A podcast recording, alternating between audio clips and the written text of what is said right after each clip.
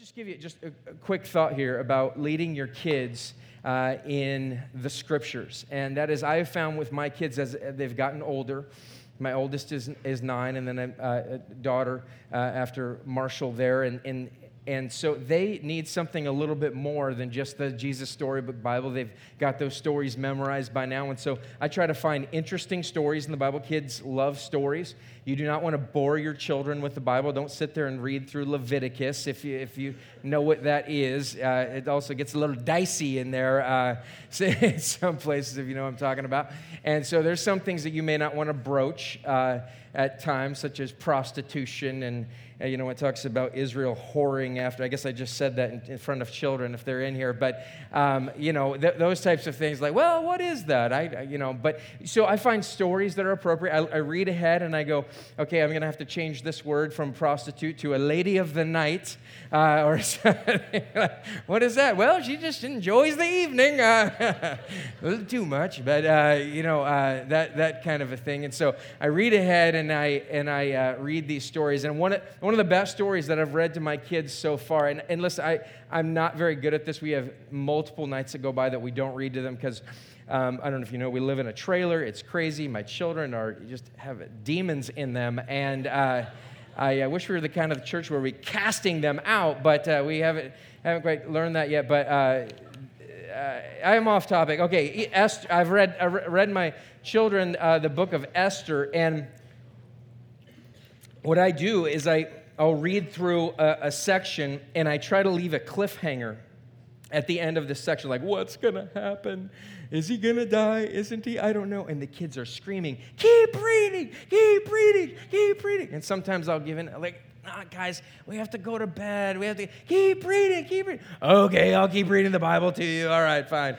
And so by the end of that, I mean, like, they're, they're just like, I, I try to know where this is gonna go. And so I stop short of that, at least at the end of uh, each section of that story, and the kids just eat it up. And not every story is like that. Some, some of the time, I, you know, we're threatening our children with possible death um, if they do not listen. And so, um, either way, even if they aren't listening, we read the Bible to them whether they, like it or not, like I'm going to do to you right now. And so, um, and so, what am I doing? Okay, I've got I got a lot of notes today, and. Uh, We'll see how this goes, all right? We're in chapter 10, and what I'm going to do is I'm, I'm going to read all of uh, through, through verse 22. First, I'm just going to prepare you, and I'm going to read all, all the way through that. You're probably going to be confused, and then I'm I'm going to try to break it down. And then I, I, you know, we'll see where it goes from there because I never really follow my notes, and so um, we'll go from there. I'm going to start reading chapter 10, verse 1, and then we'll come back. I'll tell you what, what it's all about, and here we go. Chapter 10, verse 1. For I want you to know, brothers, just stop right there. I have to stop. I know I said I wasn't going to, but I, the for there, the word for there, he's continuing the thought that he just had, which was, uh, in verse 24 of chapter 9, it says, Do you not know that in a race all the runners run, but only one receives the prize? So run that you may obtain it. He says at the end of that, he says, Lest after preaching to others, I myself should be disqualified. So what he's saying is, he's saying, You've got to run in such a way that you're going to win the prize, and I don't want you to be disqualified. We said last week that what this is talking about is saying that people who are Christians, need to be people who want to share the gospel with people, and the way that you live your life actually matters in that. We've been talking a lot about politics. I've ticked many of you off. That was my intention. I'm glad you're upset because we want to really get into these issues. We want to talk about them. And so Paul is in this area. He's saying, I want you to be able to share the gospel, but you guys are doing things that are, are at times keeping you from being able to share the gospel. And he says, and, and, and really, I don't want you to be disqualified. I don't want your faith, your life, to be forfeited, your belief in God to be forfeited, which, let's just be honest right now, that in the public square, Christian people, uh, your life, your faith is often disqualified really before you even talk to someone about it because of, you know, whatever the perception that there is out there of Christianity. But really, sometimes it's just the way that we live our lives. We just stink we just, I mean, our lives just sometimes are just not very good. And so we have disqualified ourselves. So Paul is going more into this, more into this moral aspect And so he says this For I want you to know, brothers,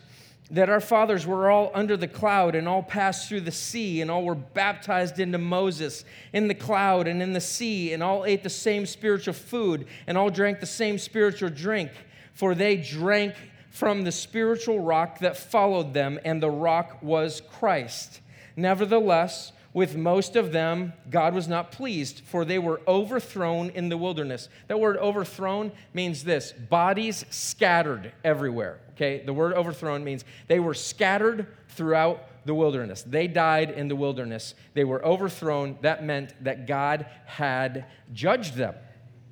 Verse 6 Now these things took place as examples for us that we might not desire evil as they did.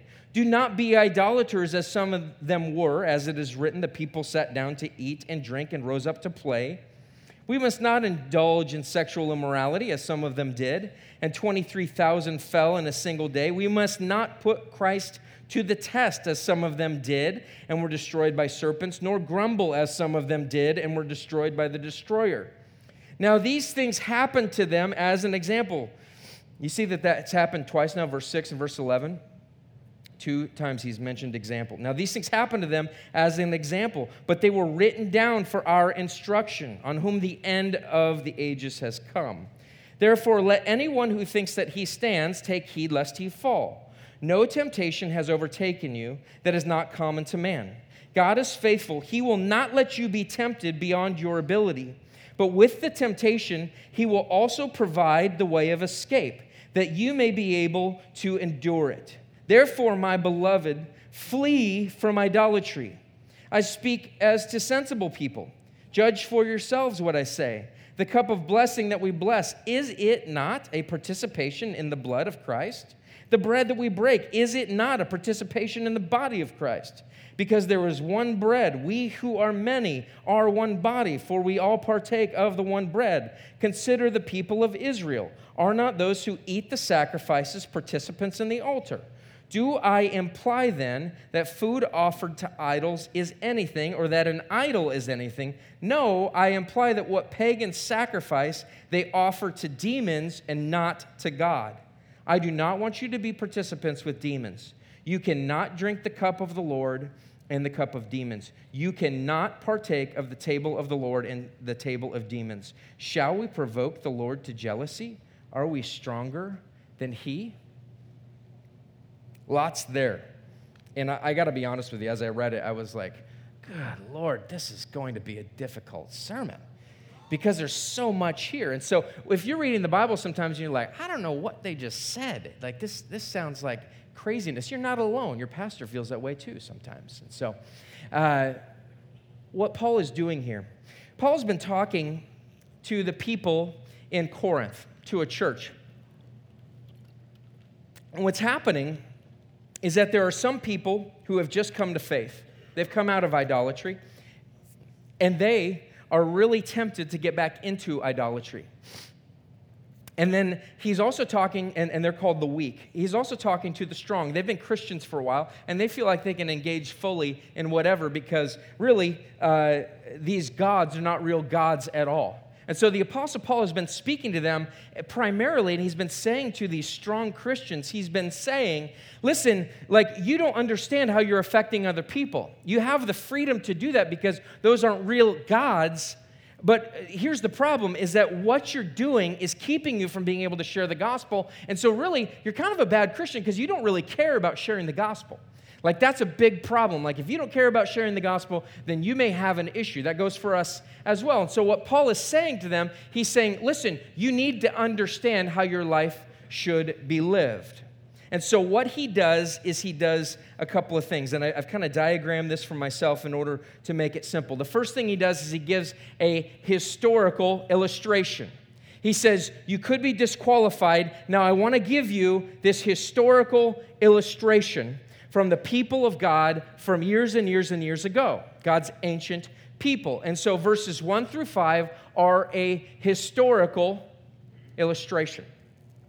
And so what he says there is he says, I I do not want you to be unaware, brothers, that our fathers were under the cloud and all passed through the sea, and all were baptized into Moses in the cloud and in the sea, and all ate the same spiritual food and all drank the same spiritual drink. For, uh, and then it talks about the rock and, and, and things of that nature. What he's saying there is he's saying, I want you to be aware. I want you to see. Christians, listen up. Listen, I want you to see that there were these people that had these experiences with God. Like they were walking along and God was with them in a cloud. Like God's people would go over here, the cloud would go over here. Or uh, really, they were following the cloud, the cloud was leading them. It was with them. God's presence. Like what would happen if you were walking around, and you had a cloud over your head? You'd be like, dude, that is pretty stinking cool. Like I'm experiencing the presence of God in this cloud. It's amazing. But more than that, it was like, it wasn't just a cloud, but then God parts the sea. They walk through the sea. There, there's a wall of water on this side, there's a wall of water on that side. There is dry ground in front of them. God just saves them from the Egyptians who are chasing them. They get to the other side. The Egyptians are like, well, let's just keep following them. They follow them. God goes, oh, snap, and you know, drops the water on them. They all die. And what happens? They're overthrown in the wilderness. I mean, what, what, what continues to happen? We're hungry. God says, All right, how about this? I'm going to drop some manna. What is manna? Nobody knows. It's called what is it? That's what, that's, that's what the word manna means. What is it? Right? God just, God just like sends glory food onto the ground. Like I mean, just like the glory. It just falls down and they eat it. Right? And then they're like, well, we're thirsty. And there, there's this rock, and Moses hits it, and water comes out of the rock. Think about this. These are incredible spiritual real, tangible experiences. These are people that experience God firsthand, like they're, they're like with Him. He's with them. He's doing supernatural things in their presence, and yet they're overthrown. And yet they're overthrown. Why is he saying that? Why is he saying that? Why is he telling these Corinthian believers, these so called strong people, this. I'm not going to tell you yet. A little bit of suspense. Remember, I do this with my kids. I'll do it with you too. and you'll have to wait till next week. All right. have I piqued your interest? We have no time. I'm not going to get through this, okay? But we're going we're to get part way, and then I'm going to have to stop. So there really is going to be some uh, suspense here. So the second thing he does so he starts with these historical illustrations and he says, Here are people of God. If anybody's experienced God, it's them. So then he says, Here are specific examples from their life that I want you to avoid.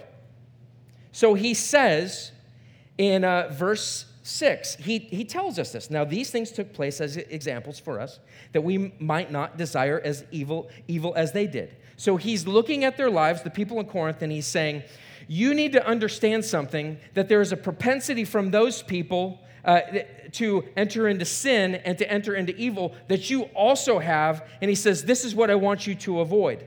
He says in verse 7 no idolatry. Do not engage in idolatry. Do not be idolaters as some of them were, as it is written. The people sat down to eat and drink, uh, eat and drink, and rose up to play. The word play there, like if you look it up in the Hebrew, it actually means like to fondle. I don't know what was going on after that meal, but it was, it was a little weird. Uh, they, had a real personal greeting right after a meal, right? So they rose up to play. What, what's, what's he describing?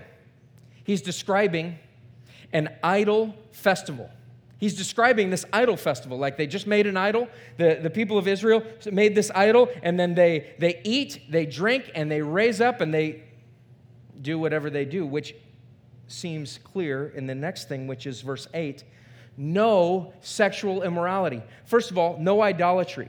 Second of all, no sexual immorality. We must not indulge in sexual immorality as some of, some of them did, and 23,000 fell in a single day.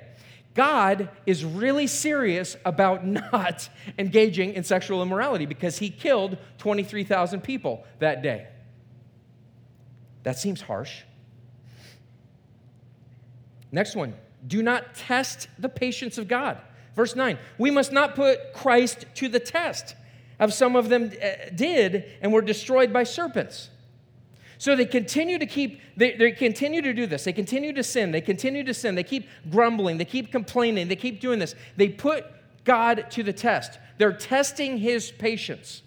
God is a patient God, but eventually he responds. He withstands our sin, he withstands our sin, he withstands our sin, and then eventually he will act. It's continually sinning over and over again, thinking that God will never respond. He will, and He did respond by sending snakes. That's crazy, right? the guy, like, here's a snake, you're gonna die. The fourth thing, he says, don't grumble or complain against God. He, uh, verse 10, uh, nor grumble as some of them did and were destroyed by the destroyer. What does Paul want us to know? What does Paul want us to know? He wants you to look at the stories in the Old Testament and he wants you to see it and he wants you to know something. He wants the church in Corinth, but that, that this is not just written to the church in Corinth, it's written to us. God is dead serious. I will strike you down, is, is, is essentially what he's saying. God is dead serious about what he wants in our lives. Some of us might say, you know, I don't like this God that holds me accountable. I don't like this God that threat, not more than threatens his people, but he carries out his punishments. I, I, I, I don't like that kind of a God. And in fact, sometimes we want to say, if there is a God, he'd only exist if, if, if I liked everything that he did. If, if there is a God, then he would only exist if he liked everything that he did. And I, I, just, I just want you to think about that for a second and, and realize that what you're saying is this is that, like, if there really is a God, then he must submit to my idea of what a God is. So then, who really is God in this scenario? If God submits to your desires, your likes, and the things that you want, who really is God in that scenario? scenario? You are above God at that point. And I want to suggest something to you that. Uh, if there really is a God, he does not submit to you. And I, in fact, believe that there is a God, and he does not submit to you, and he does not submit to me. But he has his own rules, his own regulations, and he expects them to be carried out. And so this type of stuff just isn't popular today, which is why we teach it. So, number three, uh, we, we get to instructions based on these examples, okay? So, number three is we, we, we, we're attacking some, some instructions from these examples. And so, what does he say? He says, Now these things happened to them as an example, but they were written down for our instruction, on whom the end of uh, uh, the ages has come. So he, he's basically saying, Those things happened as an example. We're supposed to take instructions from them, and, and, and really, uh, we are the people of God. Jesus has come. The end of the age has been inaugurated with Jesus coming. That's what that means there. And so he says, uh, four different things there, which I want to skip and I'm going to come back to in just a second. Okay? We're going to go on to number four. This is what he says. He says in, uh, in verse 15, I speak as to sensible people. Judge for yourselves what I say. And so he says, I have three examples for you of why you should not engage in idolatry. I have three examples for you why you should not engage in what these people engaged with. Now, think about that for a second. There was real idolatry that was happening in, in Old Testament periods. Uh, there is, which is, you know, long time ago. Then there's uh, the Corinthian period, which there's real idolatry happening there. And we can transfer that to us today. And so, what Paul is saying, he's saying there's transfer here all the way from Old Testament Israel to today. And he's saying, I want to give you three examples of why you should not engage with idolatry. And so he says, uh, there's Christianity, there's Judaism, which is Old Testament Christianity essentially, and then paganism. And so he says, first of all, Christianity. He says in verse 16, the cup of blessing that we bless, it is, is it not a participation in the blood of Christ? Okay? So his, his thing is that it's participation When, when, we, when we take the cup at communion, it is participation. There's some indication that it's talking about the cup of blessing, the third cup that's uh, drank in the Passover. But for us, it's communion. When we're talking about this, we're participating, spiritually speaking, in the death of Jesus and in his blood. And so he says, the cup of blessing that we bless, is it not a participation in the blood of Christ? Look at that word participation. It's repeated over and over again here. That, these are things that you need to look at when you're studying your Bible. He says, The bread that we break, is it not participation in the body of Christ? Remember, think about that. Participation in the blood, partici- participation in the, in the body. Verse 17, because there was one bread, we who are many are one body, for we all partake. Again, participation of the one bread. So basically, he's saying this. He's saying Christianity uh, means this participation with the uh, blood of the deity, body of the deity, and followers of the deity. So he says, This is one example, our own religion. Secondly, Judaism. He says, verse 18, consider the people of Israel. Are not those who eat the sacrifices participate, uh, participants in the altar? And so, what he's saying there is he's saying, remember, Old Testament Judaism, what's happening there is that there would be a sacrifice on the altar, and then the priest and his family could eat that sacrifice, and it is said to be participation in what's happening there. You're participating again in this deity and what he's doing. The third example that he gives is paganism. He says, What do I imply then? That food offered to idols is anything or that an idol is anything? No, I imply that what pagan sacrifice they offer to demons and not to God, I do not want you to be participation, uh, participants with demons.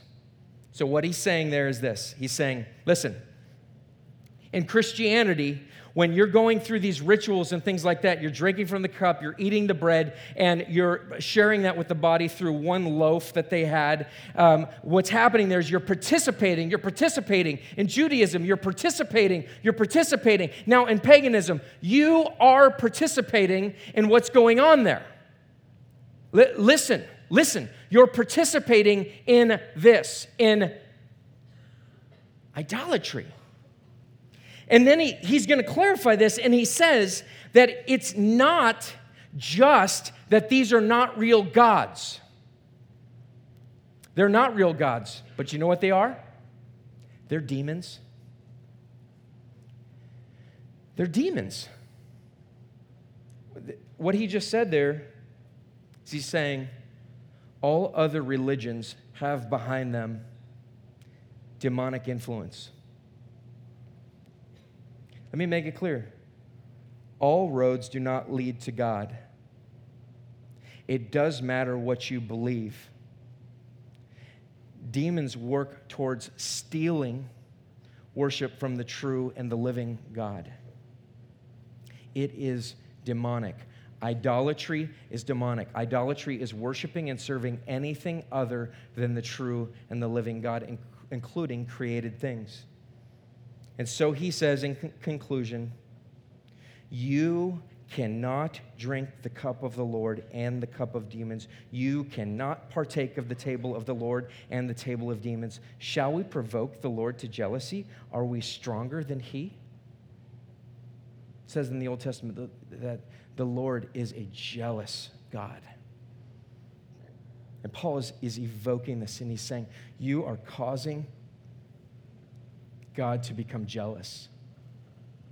And he responds in jealousy through the way that he disciplines his kids. Okay? So, here's where we're at. We have to ask the question how does this apply to us? Am I an idolater? Do, do I regularly involve myself in idolatry? Well, Romans chapter 1 says this. It says that all of humanity, I have to summarize it for you rather than reading it. It says that all of humanity knows that there is a true and living God. In their heart of hearts, every single one of us on some level knows that there is a God. And at the, the most basic level, every single one of us works to thwart that God and worship and serve the created thing rather than the creator. So let, let me just help you understand something. Every single one of us is an idolater, especially before we meet Christ. Every single one of us is regularly looking for things to worship. Let's go back to politics for a second. Let me hear it like a groan real quick. So, so whatever your political persuasion is, let's say that you look at the other side. If you're liberal, you're looking at conservatives. If you're conservative, you're looking at liberals. And you're, and you're pointing at them oftentimes. Uh, if, if you don't do this on Facebook um, or what, in, in some type of a rally, you do this in your mind and you look at their, their policies and you look at the things that they're after and you say, how could they do this because X, Y, and Z? Oftentimes, what you're looking at is actually idolatry of that party. Let me give you an example. The liberal critique of conservatism is that it's all about money. All you care is about trickle down economics. All you care is about big business getting uh, what they need. And you think that jobs are going to come from that, but it's really just greed. And that's all that you want. You, the rich get richer, the poor get poorer. They can't pull themselves up. You don't care about uh, carrying your, your fair share. I hope I've represented that a- accurately. What, what the liberal perspective is saying about conservatives is it's saying, listen, you, you have an idol in your party, and the idol is money. The idol is money. And, and you don't care about anybody else because all you want to serve is that God of money. So all wrongdoing when we can look at those things and we say, we see the greed, we see the developer that doesn't care about the people that he's squashing and just set it, setting aside. You're seeing something that God sees and you're seeing idolatry. But you know what's so funny about this is that we can point out the idolatry, we can point out the sins of other people, but we very infrequently can we point out our own sins, right? Because the conservative critique of liberalism often goes something along the lines of, has to do with sexuality, has to do with the transgender debate. Should we let men who believe that they're women come and use the women's restroom with my little girl?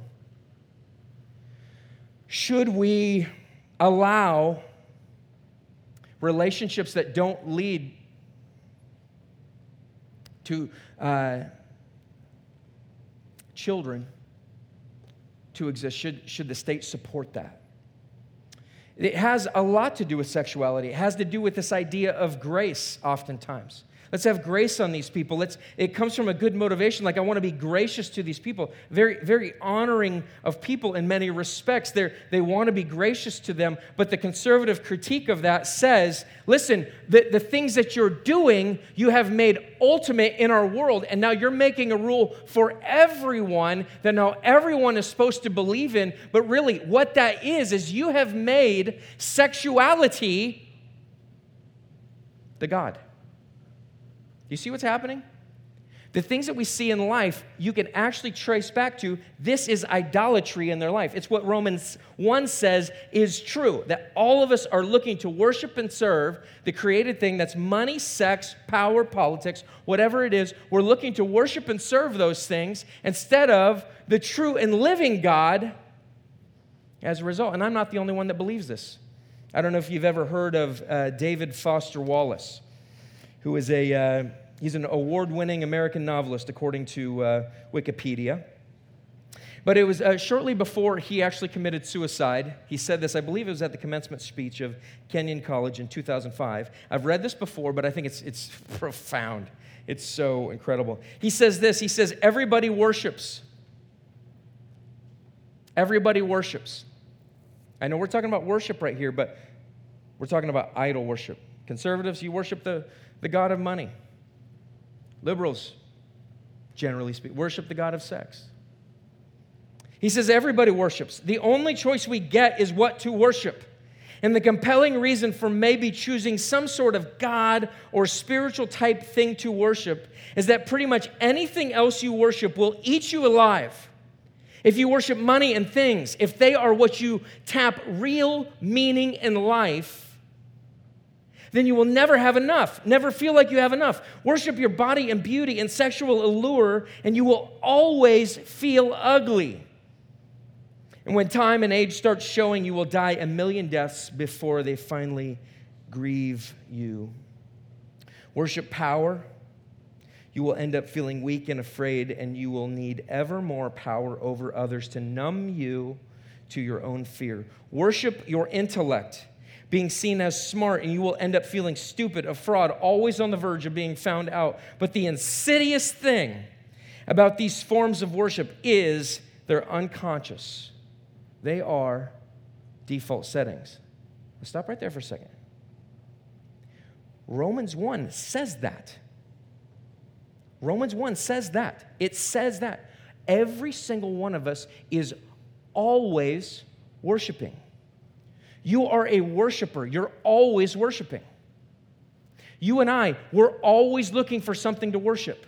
Here at Outward Church, the thing that we're saying to you, some of you ask the question, like, why do you always preach the gospel? Because it feels like maybe you're always teaching to people that don't know Jesus. No, we're talking to people that know Jesus. We're talking to people that know Jesus, that continually, like God's people Israel, keep going back to idolatry, keep going back to idolatry, keep going back to idolatry. Jesus saves you, yes, past, present, and future, but Jesus is also saving you. It doesn't mean that you lose your salvation when you, you, you have this idol in your life or something. What it means is this, is that Jesus doesn't want to save you just from your past sin. He's saving you right now. He's saving you from your present sin of always entering into idolatry, always thinking, Am I pretty enough? Do I have enough money? Is my political scheme working? Are the people that I want to win, are they winning? Are the people that I want out, are they out? Paul just called all of us idolaters. Let me get across something to you.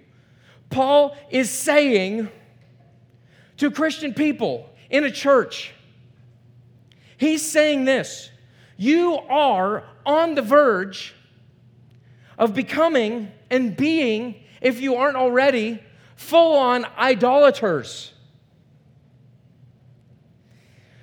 You may not be people. You may not be people that are actually worshiping in an idol temple, but you have your own temple. You have your own temple temple might be your computer screen as you engage in pornography, worshiping and serving. The temple might be the gym as you worship your body. The temple might be your politics. Your temple might be your checkbook, the stock market. Your temple might be, listen, every single one of us has a temple that we worship in. And the question is this Has Jesus saved you from that? Or are you still engaging in that?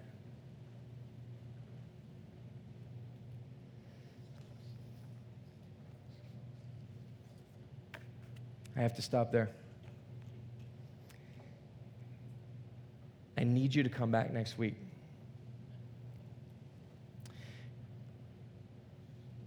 Jesus went to the cross to change our lives, guys. I'm talking to Christian people right now. Jesus went to the cross to keep you from being a political nutcase, an extremist. Because extremism is idolatry of the worst kind. Jesus went to the cross to save you from destroying yourself from money, sex, and power. And the, the question today is do you want to receive that? Or do you want to still engage in your idolatry? Because God takes it seriously. God takes it incredibly seriously. He judged his people in this way, and Paul wants to get across to you it is possible for you to be judged as well. I don't think God is in the business of sending snakes and the destroyer and whatever. But God's patience runs thin as we test Him and test Him and test Him. God's patience runs thin. And we do not want to be there. And ultimately, what this means is this is that you and I have a witness in our culture. you and I have a witness to the people that are around us. And what you say and how you act and what your idols are reflects on your God. And the reason why our world can critique Christianity from the sidelines is because they've seen plenty of us, all of us, enter into idolatry on a regular basis. And Paul says, I don't want to see that happen. Let's go to the Lord's table this morning and just ask Him, Lord, would you point out my idolatries? Would you point out what I have in my life that needs to be addressed? And I want you to come back next week because I want to give you some, I want to give you some tools. It's, it's not enough just to say don't. It's like God has some really great, some really great things to tell us how to get out of our idolatry. It's very simple, but I got to save it for next week. Let's do it. Lord Jesus, we thank you for what you're doing in our church. We thank you for what you're doing in our lives with a complicated passage. And God, we ask that you would allow us to be people that are fully engaged and engulfed in what you've done for us. Lord, I pray uh, for our folks here that, Lord, that you would allow them to be people who are humble and who are saying, man, I, I need to identify my area of idolatry. I need to identify what it is that I have going on in my life. I need to identify these things. And then, God, I need your help. So, God, we, we know that you provide that. We know that that's who you are. And so we're looking forward to hearing your word on this. We're looking forward to understanding what you have for us. Lord Jesus, would you do that? Would you do that in our lives? Would you allow us to become people that are that are following you in this way? And it's in your name that we pray. Amen.